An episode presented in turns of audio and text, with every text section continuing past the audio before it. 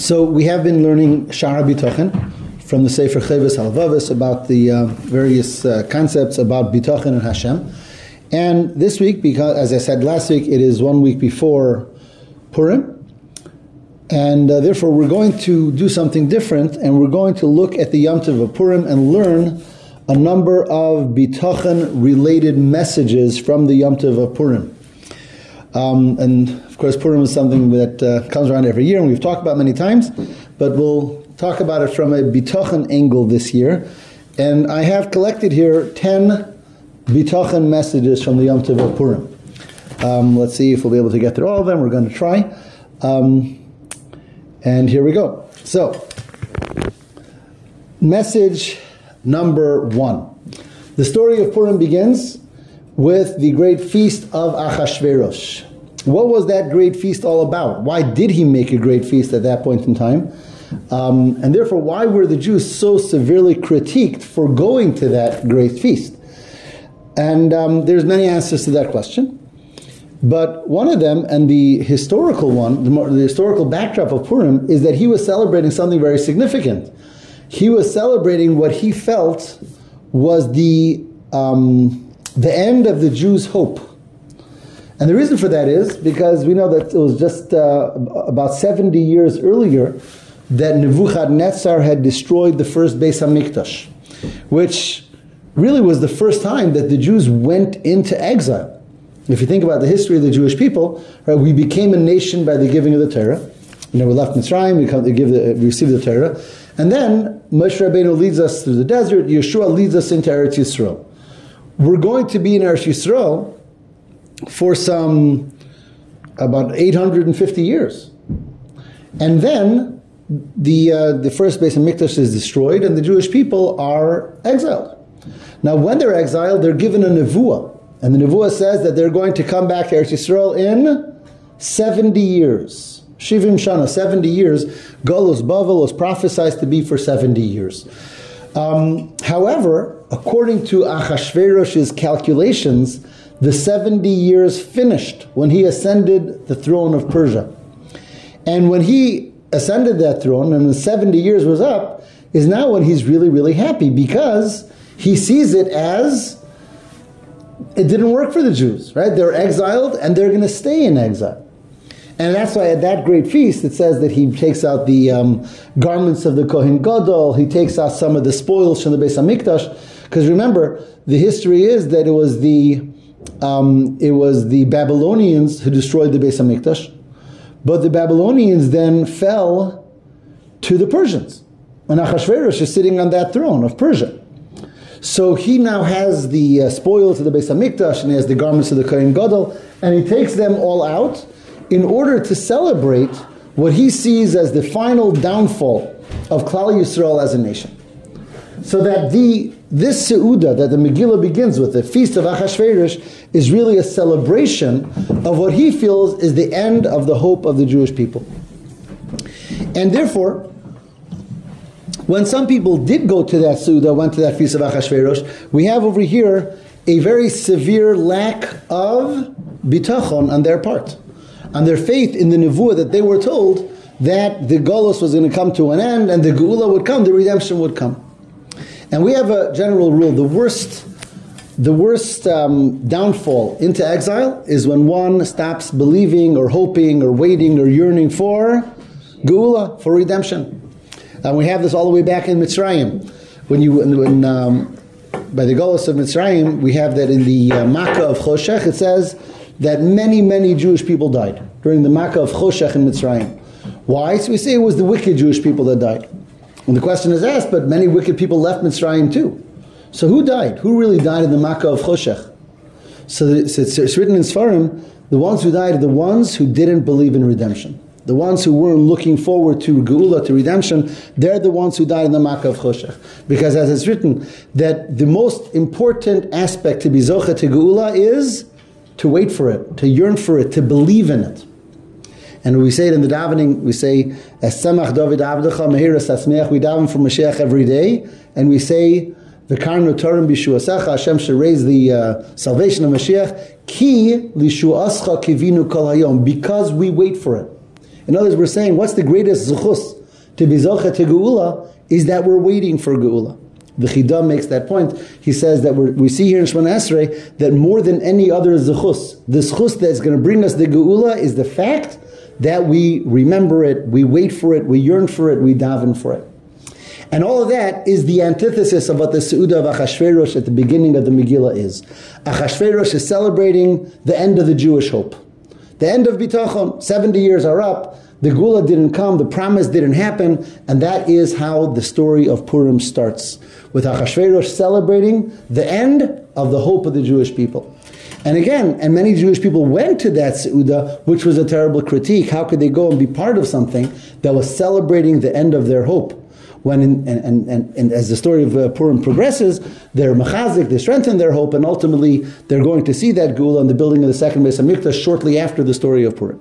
They know what the Seudah was yeah, for. that's my question. Sure. It was well advertised. Yeah, yeah, yeah. For yeah. the end of the well, I mean, I don't know if everybody knew, but it seems that it wasn't a hidden thing at all. Achashverosh was celebrating. This was 70 years. It's exactly 70 years. According to his cheshbon, there's a few cheshbonos of how to count the 70 years. Ultimately, we count from a few years later, and that's why the Beis Hamikdash was built a few years later. But, but clearly, this Seudah was a, a, a celebration of end of bitachon, end of hope. And the the opposite of that, the antithesis of that, is always to be mechazik, to strengthen our bitachon, and understand that even though a golus might be long and much longer than expected, and tzaddikim told us Mashiach is coming already, but to believe that and to hope and to wait and to yearn and never to give up hope, like Achashverosh would have wanted us to do. But so this was yes. such a big gala that everybody wanted to go. Like, why would? Well, he was the king. He was the king, and they were in Golos. Remember, They were assimilated. this is not a good Right. place to be, right? And they're not in the greatest state of being, spiritually speaking. Okay, so that is point number one. That the biggest, uh, that step number one in Golos, the worst step in Golos, is when we lose our hope, lose our faith for Geula, and that is how the Megillah opens up with that meal celebrate, that feast celebrating a state of Golos.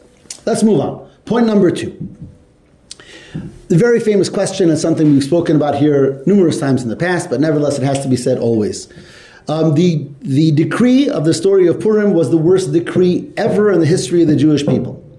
Right? Never in our history was there a decree that all Jewish people should be put to death in one day throughout the world. I mean, we've had a lot of terrible situations in our history, but we've been set, spread all over the world. So, you know, the Nazis were the worst in the areas that they controlled, or the Inquisition in the areas that they controlled, or the communists in the areas that they. But here we had a situation where all the Jewish people are under the sovereignty of one king, and that king decrees the destruction, the annihilation of all of Klal Yisrael. Again, in our entire history, we never had a story like the story of Purim, where the decree was as grave, the danger was as great as in the story of Purim, right? And the Gemara asks the famous question: What did we do to deserve that? What did Klal Yisrael do to deserve such a decree of, of annihilation of an entire nation, men, women, and children, everyone? What terrible sin may we have done, could have been done, that to be deserving such a terrible, terrible fate, such a terrible punishment? And here we have the answer given, and the, the famous quote was, is, Shenehenu miseudaso shel oso rasha that the Jewish people benefited or had hana, they had enjoyment and pleasure from the feast of that terrible, wicked person, Achashverosh. That's the cryptic answer of the Gemara, which raises the question why is that so terrible? I mean, okay, so they shouldn't have gone. Um, maybe the food wasn't kosher. That's not even clear. According to some Hadrashim, the food was kosher. Uh, maybe it was inappropriate. Maybe it wasn't tznius whatever you're going to say, it still doesn't seem to justify such a terrible decree and punishment of entire annihilation.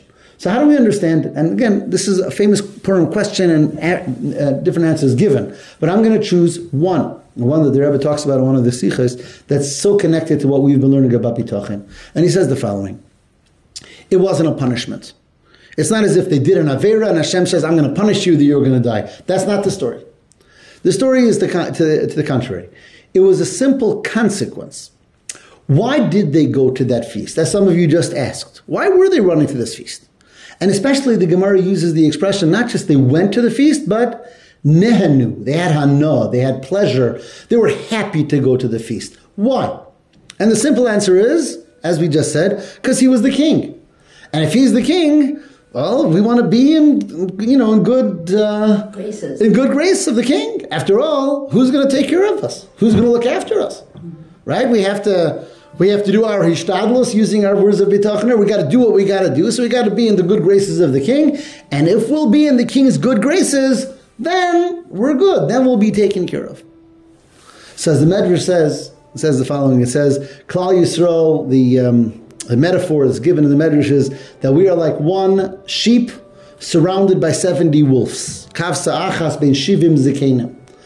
We don't have a lot of friends, and we have, but we do have a roeh. We have one shepherd, and that's Hashem. And as long as Hashem is taking care of us, we're good. What happens when we say, you know what, Hashem, we, we, we're good. We're going to have one of the wolves. They're going to take care of us. So Hashem says, okay, fine. You know, I'll go on vacation. I'll, I'll take a day off. And what happens? Well, when the sheep puts its uh, faith, its faith and security in the wolf, then that's the end of the sheep. So, so the Rebbe says that's the pshat. It's not that, oh, we said we're going to Achashverosh's Seudah, uh, so Hashem says, okay, I'm going to give you all the death penalty. That's not what Hashem said. Hashem said, you're going to Achashverosh's Seudah uh, because you found yourself someone that he's going to protect you. Okay, let's see how this plays itself out. Let him protect you. Then what happens? And as soon as we decide, as soon as we find other protectors, other uh, sources of security and hope, that's where our problems really, really begin. And that's all within that wording of the Gemara, nehenu. The fact that they went, well, sometimes you gotta go, you gotta go, right? You gotta make your ishtadlos as we've been say, as we've been learning. You gotta go. But that hana, that sense of, oh, Baruch Hashem, we made it. Achashverosh is gonna take care of us.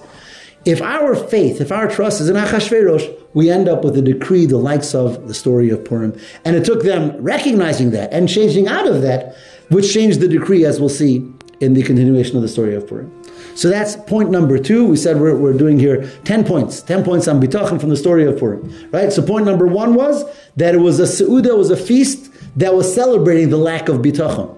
It was celebrating that Geula is not coming anymore. Number two, we were putting our faith, our security in an Achashverosh, and that has terrible, terrible, uh, immediate repercussions as the story showed us. Okay, let's move on. So, in the beginning of the Megillah, we have famously that Achashverosh calls for Vashti. She doesn't want to come, right? And then Achashverosh says, okay, so what do I do? So Haman, or Memuchan as he's called at that point in the Megillah, comes forth and says, well, I think she should be put to death. Why? What does he say? Because if you don't put her to death, all the women in the kingdom are going to learn a bad lesson and they're not going to listen to their husbands, and therefore you got to do away with Vashti. And Achashverosh says, good thinking, right? And he does away with Vashti. That's the story. Which raises a very interesting and perplexing question. If Haman is going to explain why Vashti should be put to death, what's the logical reason he should say? She just rebelled against the king. Mm-hmm. Right? That's the king called for her and she said no. Mm-hmm. Well, that's called Mored B'malchus. That's rebellion against the king. That's a reason to be put to death. What does Haman say? Well, she'll be a bad example for the other women of the kingdom. What kind of reason is that? I mean, if, if she just rebelled against the king, that's enough of a reason. You don't listen to the king. You know, that's the way it was in the olden days. You don't listen to the king, you become a head shorter very quickly. So why did Haman come with this interesting kind of idea?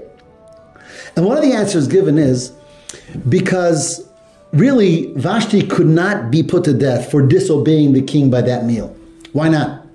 Because in the Megillah it says that in that meal there was a st- special rule made that everyone should be able to do exactly as they please. The pasuk says in the Megillah, "Vashsia kadas ein ones kichein yisad hamelach lasos kirtzon ish va'ish." Mm. At that meal, the rule was everyone does what they like. You want to drink, you don't want to drink, you want to eat, you want to eat. That was the special rule that Achashverosh said by this meal. You do as you want. So Vashti didn't want to come to the king. So that was the rule. She's allowed to. That was the rule of the meal. So that's why Haman had to be a little, you know, ingenious. You know, uh, what's the word I'm looking for? He had to think of something clever. Says, okay, really, the fact that she did whatever she wants, as far as the meal is concerned, that's okay. But there's another problem, a bad example for the women in the kingdom, and so on and so forth. And that's why Haman had to come up with this whole story. That's an answer given to this question. But the deeper part over here is why did Achashverosh make that in this meal everyone can do whatever they want? What was, what was behind that? This whole concept of lasos kirtson ish ve'ish, everyone in this meal was given the rights to do exactly as they want. What's up with that? Why was that? And it's explained that that has to do with a very general idea about Purim itself. We know it's written that Purim is considered the um, the kiyum, the, the completion of Matan Torah, the giving of Torah. The Gemara says that from the give, from after the giving of Torah, we were never we can never be held fully responsible because we can always say the Torah was sort of forced on us. We came out of uh, of Mitzrayim. Hashem takes us to Har Sinai, puts a mountain over our heads. We didn't have a lot of choices. In the story of Purim, we accepted the Torah on ourselves on our own. Nobody forced us. The time of Purim was a time when Klal Yisrael chose Hashem and chose Hashem under duress of death. In other words, they, they went on a mesirus nefesh, not to leave Yiddishkeit, and they chose Hashem. That was the story of Purim. So st- the story of Purim represents the idea that we choose Hashem when Hashem is not forcing us anything. When Hashem is not revealing Himself, it's not like the time of Matan Torah when there's great revelation and, and you know fire and clouds and glory of Hashem. It's a time of the time of Purim. If anything, is a time of of Hashem's concealment, great concealment, and we chose Hashem. So Purim affords us bechira. Purim, we had the choice, and out of our own freedom of choice, we chose Hashem. That's why in the story too, Achashverosh says, in this meal, everyone does what they want. Remember, the whole story of Purim happens on a lot of levels. On a simple level, there's Achashverosh, the king, there's the Jewish people, but as, as it's written that every time it says Hamelach in the Megillah, allegorically it's referring to Hashem. And Hashem says in the story of Purim, Lasos kirtzon ish that everyone should do exactly as they want. I'm not forcing you. You'll choose Torah, you'll choose godliness based on your own, um, on your own choice. And that will be, that made Purim the big Yom Tov that it is. So again, I don't know if I'm being clear. The reason why in Achashverosh's Seuda, in his feast, there was this interesting concept of everyone do as they want. I'm not forcing anything was because that was what was going on at the time. Spiritually speaking, Hashem was saying this is a time of choice. You're going to choose, are you Hashem's people or are you going to opt out and go with Haman? But they went to the Suda. That's what they opted for. At that point. But later in the story, when Haman, when there was a decree that all Jewish people were annihilated, would be annihilated, and they had the ability to opt out. See, that's the thing. In the story of Purim, if the Jewish people would say, you know what, okay, you know, we, we renounce our Judaism, Haman wouldn't have a problem with them anymore. Mm. And it was at that point that they all chose, we want Hashem. So that starts in the Seuda. In the Seuda, the king says, whatever you want, in a sense, Hashem is saying, it's going to be up to you people to choose. And what does that mean for us? And what does that mean, especially in relation to what we're talking about here about bitachon? The question was asked in our classes the last couple of weeks over here you know, if Hashem gives us all the bracha anyway, why is it concealed? Right? We talked about this a number of times. Ultimately, we say everything comes from Hashem, and we just do our ishtadlus. So why don't we see how it comes from Hashem? Why do we have to go out to work for our money and go to the doctor for the healing and go to the shadchan for the shidduch and so on and so forth? We're always doing all these things. And oh, by the way, all the brachas from Hashem. But Hashem conceals it always. Why does He conceal it? Like in the story of, like in the story of Purim. Because Hashem is saying, I need you to choose to find Hashem. I'm not revealing myself and showing you, yes, I'm giving you everything. Then you're not choosing anything. Then it's not yours. But just like Achashverosh says in his meal, you'll do as you want. I'm not telling you what to do. And Hashem tells the Jewish people, you'll choose as you want. That's what Hashem tells each and every one of us every day. We choose whether we see how the source of everything we receive is from Hashem or we choose to see it as, well, it's coming from my job and it's coming from my this and from my wealth and from my, from my wisdom and so on and so forth. So the story of Purim is the story of concealment, which is really what Purim is all about. And it's up to us to find and reveal Hashem in that concealment. In fact, as we've said, the word Megillas Esther, Esther means hidden, hidden and Megillah is to reveal, legalot. So the whole story of Megillas Esther is our job to reveal that which is hidden, to find Hashem in the hidden trappings of what we call nature. That's number three. Number four. The Medrash says a very interesting metaphor about Haman. Right? Haman is top of the world. second in command to the king. He makes this uh, decree, gets the king to sign on. He's going to destroy the Jewish people. And the Medrash says a very almost bizarre metaphor. It says, Mashal lamaha davar dome. What is, what is Haman compared like? And he says it's like a bird who built a nest, and he built a nest right near the water. The night came and the water rose and washed the nest away. And the bird got very angry at the sea. And the bird said, You know what? I'm going to empty that sea from its water. And he's going to the sea and taking a drop of water out and putting it on the side, another drop and putting it out, another drop. And the bird has this battle in their mind. They're going to empty the sea of its water. A greater bird came and told this bird, says, Silly bird, as much water as you'll take out of this sea, you're never going to empty the sea. This sea is going to remain filled with water. In the same way, Haman wanted to destroy the Jewish people, and Hashem tells him, Silly Haman, you think you'll be able to destroy the Jewish people? You'll never be able to destroy them. That's what the Medrash says. Very interesting uh, metaphor. But the obvious question is, what is that metaphor telling us? What's, what's a metaphor for? Typically, it would add something or help us understand something better. What's the deeper message that this metaphor is telling us? What does Haman have to do with the bird who's trying to empty the water from the, from the sea? Right? So in a Purim talk once by Farbrengen, the Rebbe gave the following explanation. Based on another very famous story in Gemara about Rabbi Akiva. We know Rabbi Akiva was teaching Torah in the time of the Romans and he was putting his life in danger and ultimately he was killed by the Romans, one of the ten martyrs, right? So the story said that he was told, he said, why are you teaching Torah? You're going to be killed. You're going to be killed by the Romans for teaching Torah. Stop teaching Torah to the Jewish people. And Rabbi Akiva said, I'll give you a mushal. He said, he said the mushal of the the, no, the fox and the fish. Right? He says the fox was walking along the seabed and he saw the fish running, you know, swimming back and forth. And he said, where, where are you running around the fish? And the fish said, well, we're, we're trying to escape the fishermen, the, the, the nets and the, the hooks. They're trying to kill us. So the fox says, why do you have to spend your time running away from the fishermen? Come out, come out of the water. I'll take care of you. And the fish says, silly fox. He says, in the water we have life. We might die, but at least we can live as long as we're in the water. As soon as we leave the water, there's certain death. Rabbi Akiva said the same thing. He said, You're telling me not to teach Torah because the Romans are going to kill me. The Torah is our water, that's our life. Here I can live like a fish in the water. Maybe I'm in danger, maybe not. But if I stop teaching Torah, that's like a fish leaving the water. So, what do we see from the story of Rabbi Akiva? That the story of the water, water represents the Torah. And the Jewish people are in the water that's in the Torah that keeps them alive. The same idea is the metaphor of the Medrash about Haman and the water. Haman knew, how's he going to destroy the Jewish people? Haman wasn't a silly man. And Haman knows that in the history of the Jewish people, many people tried to destroy them. What was his plan? What was he thinking? How is he going to get away with this? He, he's going to get away with this by emptying the water from the sea, he, by taking the Klal Yisrael out of their Torah.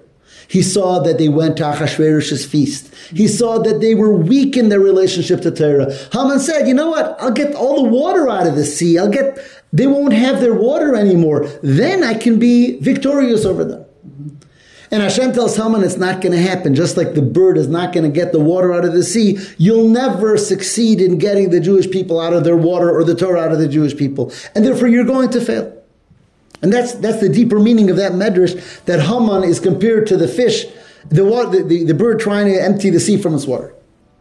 What do we see from the story? That the existence of the Jewish people and their bitachon, their faith, is because their connection to Torah. And so much so that even Haman knew that. Even Haman knew that all the external things he's going to do is all dependent on if he could rip Klal Yisrael away, chas v'shalom, from their roots, from their source, from their Torah, from their mitzvahs. And Hashem says, even if they went to the feast, and even if they fell, even if they did Averis, they're never going to give it away. If they'll be put to the test, they'll hold on tight and they'll strengthen themselves and they'll strengthen themselves in their water, and you will never be successful. So that even Haman understood that the ultimate security of Klal Yisrael is not Achashverosh, it's not Haman, it's their relationship to the water, the Torah. It's just that he thought he'd be able to remove them from it, but of course he couldn't. So that is point number four, that our, our bitachon, our faith, and our security is in the relationship with the Torah mitzvahs that we receive from Hashem. Number five. Where are we time-wise? I don't know. Time. Okay, we're good. We're Okay, good. good. Yeah, yeah, we're good. 32. Yeah, yeah, we're good. Number five, a story. The um, Rebbe Rashab, Rebbe Rashab is the fifth Rebbe of Chabad, Reb Shalom Dov Ber, once sent his son, who was later going to be his successor, Rabbi Yosef Yitzchak, and he sent him to do help out a certain yid in a certain area. It doesn't say in the story what it was that he was asked to do, but he sent him to go do a shlichus, help out a certain yid. The son came back to his father and he says, Father, Baruch Hashem, I really was able to help that person. I'm sure you're happy. I'm sure he's happy. I did your shlichus well. I helped that yid. And the father told the son, he says, I want to tell you a lesson, and a lesson learned from the Megillah. And he says like this. He says, it goes back to my father. His father was Reb Shmuel, the Rebbe Maharash, the fourth Rebbe. He said, my father, the Rebbe Maharash, was always very involved with the Russian government and trying to avert different pogroms and other things. For, he was very active for Klal Yisrael in Russia. And there were a number of uh, wealthy people in uh, Lubavitch and the sur- uh, surrounding areas that were not really from and weren't uh, in the way of Torah, but sometimes he felt that they could be helpful with going to the ministers and doing certain things and making certain meetings for Klal Yisrael. So one time the Rebbe Maharash called together this meeting and of these uh, you know uh, significant individuals and he says, I need you to do A, B, C to avert a certain danger for Klal Yisrael. Now these people didn't like this because suddenly the Rebbe is using them for his things. You know, they don't believe in the same things. They're not, they're not, they're not, they're not Hasidim. The Rebbe doesn't ask their advice in how to run his, you know, Yiddishkeit. And now he's telling them to do this, do this. And one of them stands up and he says, uh, Rebbe, he says, what do you think we are, pawns? Like you just, you know, if you need help, so you want us to help you? You know, if you want us to help you, you have to also Respect us. respect us and tell, you know, take our advice and so on and so forth. The Rebbe Maharash says, he says, I want to read for you a pasuk in Megillas Esther. What happens? Mordechai comes to Esther and he tells her, I need you to go to the king, right? The, the decree is there. I need you to go to the king. Esther says, I'd love to, but I'm going to die. Right? Because she says that there's, there's, rules in the palace. And the rules are, you don't show up to the king. And you know, achas. It's a clear rule. You're killed. You come to the king without being called for, you're going to be killed. And I wasn't called in 30 days, says Esther.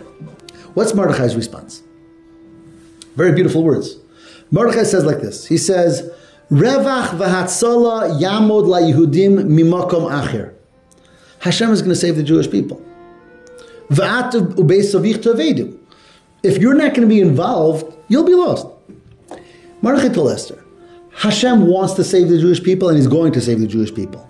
Your option is, are you going to be part of it or not? Are you going to have the zechus to be the one through whom Hashem is going to save the Jewish people? But the saving of the Jewish people is not dependent on you. What's dependent on you is are you going to have the zechus to be part of it? Said the Rebbe Maharash to those wealthy businessmen or dignitaries that were there, he says, Listen, it's up to you. You don't have to help me. Hashem is going to help the Jewish people. I'm giving you the zechus of being part of Hashem's salvation. So the Rebbe Rashab tells his son, Rabbi Yosef Yitzchak, he says, You came back, he said, I did a favor for the other Yid. He says, Don't look at it that way. Hashem wanted something to be done for the other Yid and it was done. You had the zechus of being the vehicle of helping out, of being part of the mitzvah. A lesson from the Megillah. In other words, and that's so connected to what we've been talking about, bitachon, that when I give tzedakah, it's because, oh, wow, I gave my money to that person, I helped out someone. He says, no. If I have real amunah in Hashem, I know if Hashem wanted that person to be helped, that person was going to be helped. I had the zechus that it came through me. I had the zechus of being the one through whom to help another yid. And that's really what, what Mordechai is telling Esther in this very pivotal line of the Megillah. That Hashem, Hashem takes care of his own business. Don't worry about it. Hashem doesn't need me to take care of his business. Hashem gives me the opportunity that I should have the chus of being part of that mitzvah, part of that celebration. And of course, Esther did. And because, and it's called Megillus Esther forever, because she did. She stood up to the task and became the one through whom the nace happened. Is that an arrogant thing to think? I had the zechus. That's not arrogant at all. To the contrary. To the contrary. That's that's that's a humble way of, of understanding it. No, arrogant is when I feel I did it. I was the one who solved the problem. I helped the world. I saved the world, right? So the, the humble way is Hashem saved the world, but Hashem gave me the zechus that I should be involved in it. That I had the I had the ability to be the one through whom the tzedakah flowed, through whom the help flowed, through whom the nest came. It's a tremendous chus. If I'm, if I'm a doctor and I was successful, so I could say, wow, I healed the patient. Or I could say, Baruch Hashem, I had the zechus that Hashem healed the patient through me. I had this chus that the Torah came through me to that person. I had this chus, and that's what Mordechai tells Esther. I, I'm laughing at myself because, you know, I'm involved in the Aguda and the Get Out the Vote campaign and it's, and I'm running around picking up ballots and bringing them in. And today somebody said, Rabbi First and, and his Rebbitzins ballot is ready, can you get it? I'm like, thank you for the mitzvah. and they looked at me like, wow. I'm like, no, really? Like, the Dayan has been talking that everybody has to vote, and I'm the one who makes it happen. That's huge. 100%. They were like, You know, where are I- you from? You had this chus of making. I was like, You were the wow. But that's why I'm laughing. I was 100%. like, And that's how we have to feel every time we're able to do a mitzvah and do a good thing. So we won the we won the lottery. That that because because Hashem has a million ways to get things done, and He gave us the ability and the schus to be part of it, to be a shutaf. Okay, where are we holding? six. Number six. Let's go back to that same conversation of Mordechai and Esther. Mordechai tells Esther, you, you got to go. You got to go to the king. Um, you know, Revach Latzala Yamud LaYudim Mawakah, right? And then he finishes because there's there's there's a dialogue here. Esther is you know, scared for her life, rightfully so, because she knows that what she's doing carries the death penalty. You have to understand this is the ultimate mesirus nefesh on every level. She knows that she's walking into a situation where she is going to incur the death penalty. So, what is Mordechai's clinching argument? Why should she do it? What does he say? After he says Hashem will take care of his business anyway, then he says, Umi yodea im la'es kazos higat lemalchus. Who knows if this isn't the reason why you became queen? That's his clinching argument. What is he telling her? He's not saying you have to do it because Al Yisrael's in danger. You have to do it because it's such a big mitzvah. You have to do it because that's what the Rav paskind. What did he say? He says, think of where you're at. Let's think, why are you here? And this is such a powerful message. Hashem puts us into situations. And you know, we talked about it last week or two weeks ago, or both. That you know, how do I know what I'm supposed to do, and how do I know what my calling is, and how do I know what my job is, and how do I know? How do I know? Well, I don't know. Everyone was asking, right? And what's the answer that we were learning in Chovos Halevavos? He says Hashem gives each and every one of us certain sets of talents, certain passions, certain circumstances, certain surroundings, and we're meant to listen to life's messages. Hashem put me in that place. And Hashem connected me with that person. That's Hashem's way of saying, go do it. Right? He gave me this upbringing, this background, these talents, these friends. I'm living in that home. That's my neighbor. We have to think, we have to see that. And we have to understand that we're shluchim of Hashem. And He gives each and every one of us exactly what we need and puts us exactly in the right place to accomplish what He needs us to accomplish. And that's why He made us different. Because we don't all have the same mission. If we'd all have the same mission, he would have all made a, he would have made us clones one from another. He doesn't. No two people have the same circumstances, same background, same friends, same personality, same wisdom, same understanding, same emotions, because everyone has their missions. And what Mordechai is telling Esther, he says, guess what? You know why you have to do this? Because you're the queen. Because you're in the palace. Why do you think you're in the palace? So, and that was the clinching argument more than anything else. He didn't say you have to because I said so, you have to because A, B, C. The clinching argument was you're a queen. You're in the right place. Mm-hmm. Don't you realize that this is why you're here? This is why the story happened. Because you have the koach and you have the schus to be the one to carry out this special mission. And when Esther heard that, she went. And that's the, the message for all of us also that we don't have to be a king or a queen, but we each have our own little place in the world where we're the queen or the king, where we're called on because we happen to be there and happen to have the right words and the right place and we're the right, you know, a lot of times, I happen to be in the right place at the right moment.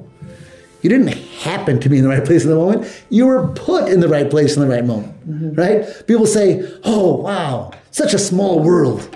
It's not a small world, it's a big world. It's just very well managed. and you're you're put in the right place to do what you have to do and what only you can do. And that's what Mordechai told Esther. Number seven. Is that what we're holding? Uh-huh. Yeah. Okay, one of the fascinating stories of the Megillah, what doesn't, which doesn't say in the Megillah, but says in the Medrash, and that is that when Mordechai hears of the decree and Mordechai is walking in the streets and he's a little bit um, sad or upset or nervous or whatever it is, says the Medrash that Mordechai meets some children coming home from Cheder. And he stops three little boys in the street, and he stops the first one and says, Yingala, I don't know if he said in Yiddish, but he says, What did you learn today in Cheder? And the boy says a pasuk from Mishlei. I'm pretty sure it's Mishlei. And we say it at the very end of davening after Aleinu. Al tira mipachad pisoim umishoyas rishoyim kisavoi. Don't be afraid of fears that come suddenly and from the from the wicked and their don't be afraid of them. Pasuk of Mishlei. Okay, turns to the second boy, and what did you learn today? He says a pasuk from Yeshaya. Um, Utsu Eitza Vesufar. They'll have plots, devise plots, and they'll be destroyed. Dabru Dover, they'll say, Where's Velo Yakum? They won't stand. Ki Manu Kel, Hashem is with us. Turns to the third child, what did you learn? And he said the third pasuk. Again, we say them all together after Aleinu.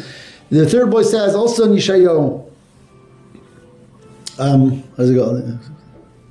Azikna anihu vatseva yasbol. One gets old. Hashem says, "I'm with him." He gets even older. I will sustain him. Ani asisi v'aniesa. I've made a person. I will carry him. Ani yasbol v'amaleit. I will watch over the person as in his old age as well. Three psukim all about bitachon and Hashem. And the Medrash says, when Mordechai heard these three children, Samach Simcha Gedola, Mordechai's whole demeanor changed. He was happy with a tremendous Simcha. And who's watching from the background? Haman. And Haman comes and sees Mordechai with this huge smile and says, What are you so happy about? He says, Because this is what the three children just told me. Three psukim of bitachon, of faith. And it says that Haman got so angry, he says, When I'm going to be successful, I'm going to take care of the Jewish children first, said Haman. But this was the turning point for Mordechai. When Mordechai is inspired to bitachon from the children, from the Cheder children. And what do they tell him? If you think about it, and I think we once had a, a talk about this, because th- these three psukim are really three levels in bitachon, in very, very short. The first one just says, don't be afraid. A yid is not afraid. Why is a yid not afraid? Because I'm in Hashem's hands. I'm good. I'm not in Haman's hands. I'm in Hashem's hands. So the first pasuk just said, Al pisom. Don't be afraid of them. The second goes further and says, not just I'm not afraid, I know with, with perfect um, security that all of their bad um, plots will be destroyed. Right? Utsu Eitza Vesufar, they'll have Eitzas, they'll have advice, they'll devise plots, it will be destroyed. Dabru Davar Ki Manu Kel, Hashem is with us, He's going to destroy their plots. And the third pasuk says, even natural things like getting older and old age and with the things that come along with it, I'm in Hashem's hand. Hashem says, I made you and I'll carry you. So these are the three psukim that were told exactly, again, at the right moment, at the right time to Mordechai. A nevuah, a small nevuah from Hashem, strengthen your bitachon, strengthen your hope. Don't be afraid of a Haman, don't be afraid of Achashverosh. Hashem made us, Hashem carries us, He'll carry us through our lives. We have nothing to be afraid of anyone else in the world. And when Mordechai turned that, heard that, Samach Simcha Gedola, he recognized he was sameach, he was happy with the with the with the message that he had just received from Hashem to strengthen his bitachon.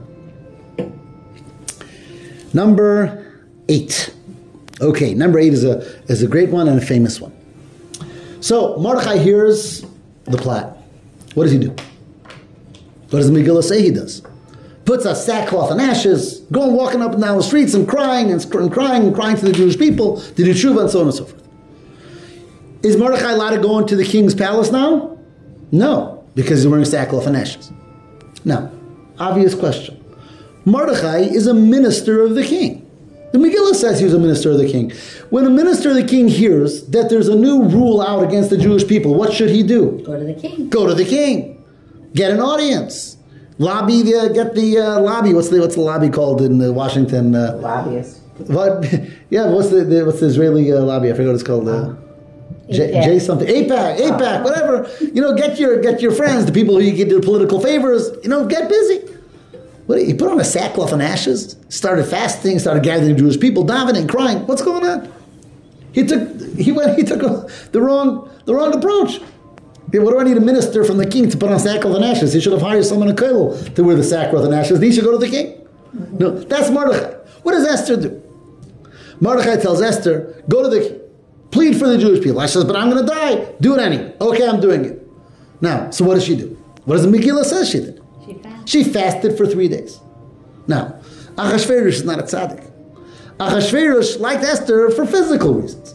What does she have to do? She's going to go to the king. She has to make herself beautiful, beautify herself, go to the king and try to talk, you know, sweet talk him into this. What does she do? Fast for three days. What do you look like after you fast for three days? what do you look like after you fast for one day? Right? So so so both Mordechai and Esther took a very very odd course of action, the opposite of what we would have expected them to do. Both of them. Mordechai is the minister. Go gather your all your political friends. Go to you know make a meeting. Try this, try that. No, he's davening, sackcloth and ashes. Esther should be beautifying herself to prepare herself to talk to the king in a way that will be most moving to him. She's fasting for three days. Why? Because Mordechai and Esther both recognized that what's really going. If, the, if there's a threat of annihilation for the Jewish people, what's really going on? Because Achashverosh is in a bad mood, because Haman is a bad guy. It's because we've sinned. It's because we've we've we've distanced ourselves, we've disconnected, disengaged from Hashem, because we went to the meal of Achashverosh, and because we, we put our trust in him, and because we, we, we lost our faith in the Geula. Well, and they recognized that the source of our problems are never Achashverosh and Haman. Achashverosh and Haman are vehicles. They're carrying out something that's being carried out because of something much deeper. There's a divine issue here. And therefore, our first and most important efforts have to be to correct the root of the problem. And the root of the problem is that Klal Yisrael has to do tshuva. The root of the problem is we have to change our attitude. By going to the uh, feast of Achashverosh, we've, we've disengaged. We've put our bitachon in the wrong places. So Mordechai and Esther, their first, their first uh, course of action is we got to fix the issue.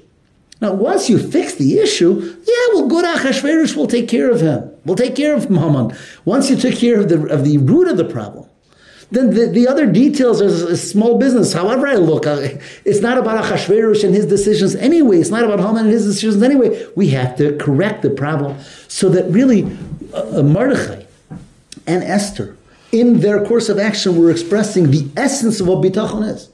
The essence of bitachon is that I recognize that whatever happens, and the old, the whole the vehicles of how it happens are merely vehicles. It's all about the bracha from Hashem. And if that's not working, nothing else is going to work. And that's where they immediately, both of them, put their focus and put their emphasis and efforts. Once that was taken care of, once Mordechai gets the Jewish people to do tshuva, once Esther fasts herself for three days, and she fasts together with Klal Yisrael. She says everyone should fast for three days. Now it's a Klal Yisrael that has done tshuva. It's a Klal Yisrael that's re-engaged, reconnected to Hashem. So now, of course, we'll go to Achashverosh and we'll take care of the business. The vehicle will do its job as well, as long as the root of the problem has been corrected. And that's what Mordechai and Esther did to perfection, which led to the tremendous nace of the story of Purim. Number nine. So, what has to be one of the oddest forms of celebration in Purim is the mitzvah that a person should drink a lot of wine on Purim. Just how much should one drink? So it says, very simple. Ad delo yada, till a person doesn't know the difference between Baruch Mordechai and Arur Haman. Doesn't know the difference between blessed be Mordechai and cursed be Haman, which is a lot of wine for most people, hopefully. And what does that even mean? And does the Torah want us not to know the difference between good and bad? And there's so many explanations given to this statement. I'll mention one. And that is that there is a concept called gematria. Gematria means the numerical value of letters. And here comes something that you may or may not know. Baruch Mordechai, blessed be Mordechai, is exactly the same gematria as Arur Haman, cursed Haman. So that according to this approach written in Sfarim, authoritative Sfarim, it says a person should drink enough wine that they can't make the numerical cheshbon. They can't figure this out in their head how Baruch Mordechai and Arur Haman are the same gematria.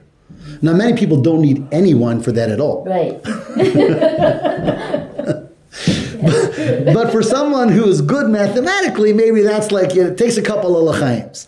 And you can't figure, I can't figure, I don't know, Baruch Mordechai, 200, 400, something, whatever it is, right? So that's, it's again, it's written in, in some Sfarim, some Farshim, that that's really what it means. It obviously doesn't mean the person's supposed to be so dead drunk he doesn't know anything good or bad, but it means to come to a point where, where figuring out the, the numerical values is, is difficult. Okay. Some people paskin with this way, some don't. Whatever. But the question is, but what's the deeper meaning behind this? Why are they the same gematria? Think about it. I mean, gematria is not just a, t- it's not a game. The fact that things have the same numerical value is because there's a deeper relationship between them. Otherwise, they wouldn't have the same numerical value. You know, the, letters of the Hebrew alphabet are very precise and very exact, and especially according to Kabbalah and Hasidus, the letters of the alphabet are the divine energies of the things that they sustain. So why is it that the gematria for blessed Mordechai and cursed Haman is the same? And the answer is that that's what Purim is all about, recognizing that everything is directly from Hashem. Just like Mordechai is clearly and obviously the tzaddik, the vehicle of Hashem, Haman the wicked is also a vehicle of Hashem. Now, Haman might not recognize that he's a vehicle from Hashem. He might not feel that he's doing a shlichus from Hashem. In fact, Haman on, a, on his own level might be very wicked. But ultimately, if it's happening in Hashem's world, it's a vehicle. Just like the, I'm sorry?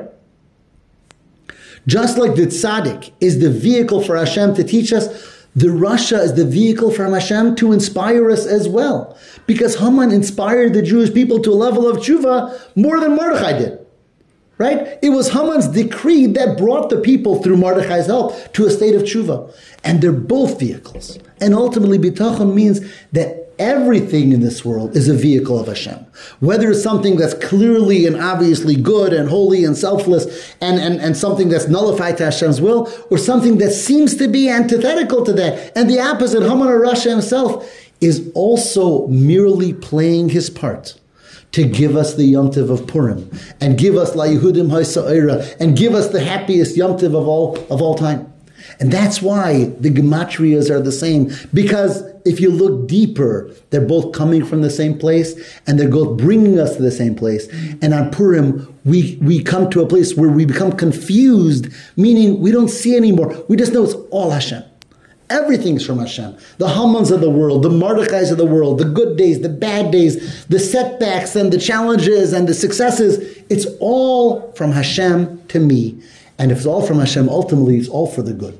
Sometimes I see it more clearly and more quickly, but on Purim we pick ourselves up to a point where we recognize how everything is merely a vehicle from Hashem. Number 10. Purim. What other Yom Tiv has a very similar name? Yom Kippur. Says the Tikkun Zohar, part of the Zohar, that Yom Kippur is really Yom Kippurim. What does that mean? That Yom Kippur is like Purim, which would seem, which one is even higher? Purim. If Yom Kippur is called Yom Kippurim, so that means that Purim is even higher. Purim is like the highest thing, and Yom Kippur, which we know is the holiest day of the year, is only like Purim. Which means, in a very interesting and odd way, Purim has a certain level of holiness that even Yom Kippur doesn't have. Why? What is it that Purim has that Yom Kippur doesn't? The answer is both Yom Kippur and Purim are about recognizing Hashem and everything. Are recognizing, what do we say at the last words of Yom Kippur? Hashem hu Elokim, Hashem hu Elokim, Hashem. That everything is Hashem. And on Purim, it's also about recognizing that it's all from Hashem that the whole story, Achashverosh from Hashem and Haman from Hashem, and, and it's all vehicles of Hashem. That's what Purim is. But in a way, Purim is higher than Yom Kippur. Because Yom Kippur, we're recognizing that everything is Hashem, but where are we on Yom Kippur? In Shul. Mm-hmm. And we're davening all day, and we're fasting. So in a sense, we're sort of picking ourselves up and becoming very spiritual and holy, and we recognize Hashem in everything, which is wonderful. But what's even greater is when it's Purim and we're not in shul, and we're sitting around the table, and we're enjoying ourselves, and we're not fasting, we're having a good time, and even then we recognize that everything is Hashem, that's an even greater accomplishment and achievement. To be totally enthused with godliness when I'm in Yom Kippur on Shul by Ne'ilah and davening is wonderful. But to carry that over, that even on Purim, in the middle of celebrating and reveling and being happy and merrymaking, and still to recognize Yoda ben Baruch Marachel or Haman, that there's no difference, it's all the same, and everything in this world is a vehicle from Hashem. That's the ultimate madrega, the ultimate level. That wherever we are and whatever we're doing, and not only in Shul and not only in Yom Kippur, but at every point in life, to be able to recognize Megillas Esther, to reveal within the hiddenness, to find the revelation of Hashem in everything hidden in this world and recognize how everything is only from Him. And He's the only one that is the source of all the bracha we receive and everything that we receive. And because everything is from Him, it is all bracha. That's the special nature of this amazing Yom Tov of Purim. And this is a this also the whole Purim is all that, that recognition how it's all Hashem at every point and every step of the way. I want to finish something we say before every year before Purim. On Purim, there's a special mitzvah, which is kala poshet yad nos nimlo. That when someone asks you for tzedakah on Purim, you give. Other times, might ask questions on Purim, there's a special mitzvah. So there, it says, written in many sfarim that Hashem listens to His mitzvahs that He tells us He does also. So just like Hashem tells us on this Yom Tov that when we, anyone who stretches out your hand, you give them, and this Yom Tov, when we stretch out our hands to Hashem as well for all the brachas that we need, for everyone personally and for Klal Yisrael collectively, Yad it's a special time for Hashem's bracha for each and every one of us, and we should all see that for ourselves, for our family, for Klal Yisrael, and it should be Mishra Purim, Mashiach Sidkenu. Amen. Thank you. You'll ever go.